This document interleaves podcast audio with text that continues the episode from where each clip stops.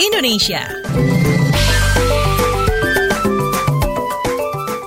Waktunya kita keliling Indonesia di WhatsApp Indonesia, kita mulai dari Jakarta. Menteri Kesehatan Terawan sebut Hotel Bintang 2 dan 3 dimungkinkan untuk alih fungsi jadi tempat isolasi mandiri pasien COVID-19. Kita simak laporan reporter KBR Reski Novianto. Selamat pagi. Selamat pagi, Menteri Kesehatan Terawan Agus Putranto membuka peluang alih fungsi sementara belasan hotel bintang 2 dan 3 di DKI Jakarta guna menjadi ruang isolasi mandiri bagi pasien COVID-19 tanpa gejala maupun gejala ringan. Terawan kemarin mengatakan, dari belasan hotel itu nantinya akan dapat menampung hingga 3.000 pasien. Hotel yang ditunjuk merupakan hotel yang sudah sepakat bekerja sama terkait penanganan COVID-19. Kata dia, jumlah hotel juga akan dapat bertambah bila diperlukan. Sementara itu, berdasarkan pengamatannya, hingga 13 September kemarin, di seluruh rumah sakit di DKI Jakarta, ruang isolasi pasien yang kosong berjumlah lebih dari 1000 tempat tidur. Demikian, saya Reski Novianto melaporkan untuk KBR. Kita beralih ke Bekasi, Jawa Barat. Persekusi rumah ibadah kembali terjadi. Setara institut nilai akibat lemah pengawasan pemerintah.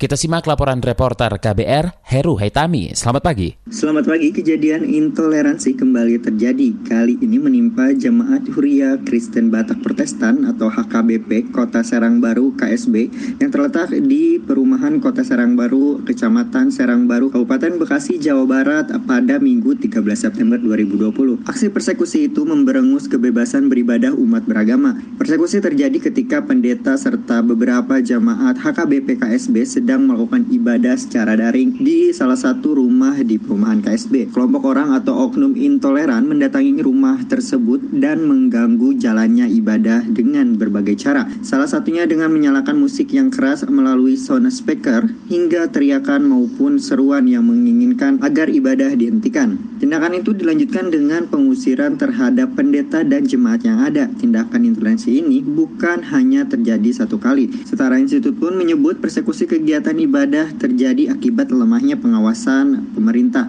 Wakil Ketua Setara Institut Bonar Tigor Naipos Pos mengatakan persoalan kerukunan umat beragama soal pendirian rumah ibadah tidak bisa semata-mata diserahkan tanggung jawabnya kepada pemerintah daerah. Pemerintah pusat harus ikut melakukan pengawasan bahkan ikut aktif untuk mendorong. Demikian saya Heru Tami melaporkan untuk KBR. Terakhir kita mampir ke Balikpapan. Balikpapan kaji pembukaan bioskop meski masih zona merah. Kita simak kontributor KBR Teddy Rumengan. Selamat pagi. Selamat pagi, pemerintah Kota Balikpapan berencana memberikan kelonggaran bagi bioskop untuk beroperasi kembali setelah tutup selama enam bulan karena COVID-19.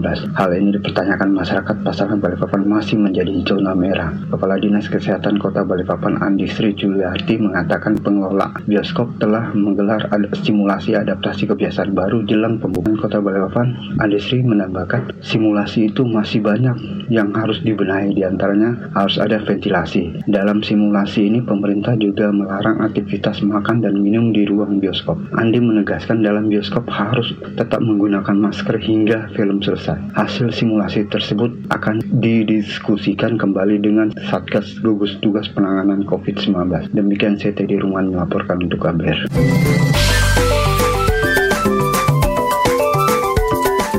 WhatsApp Indonesia.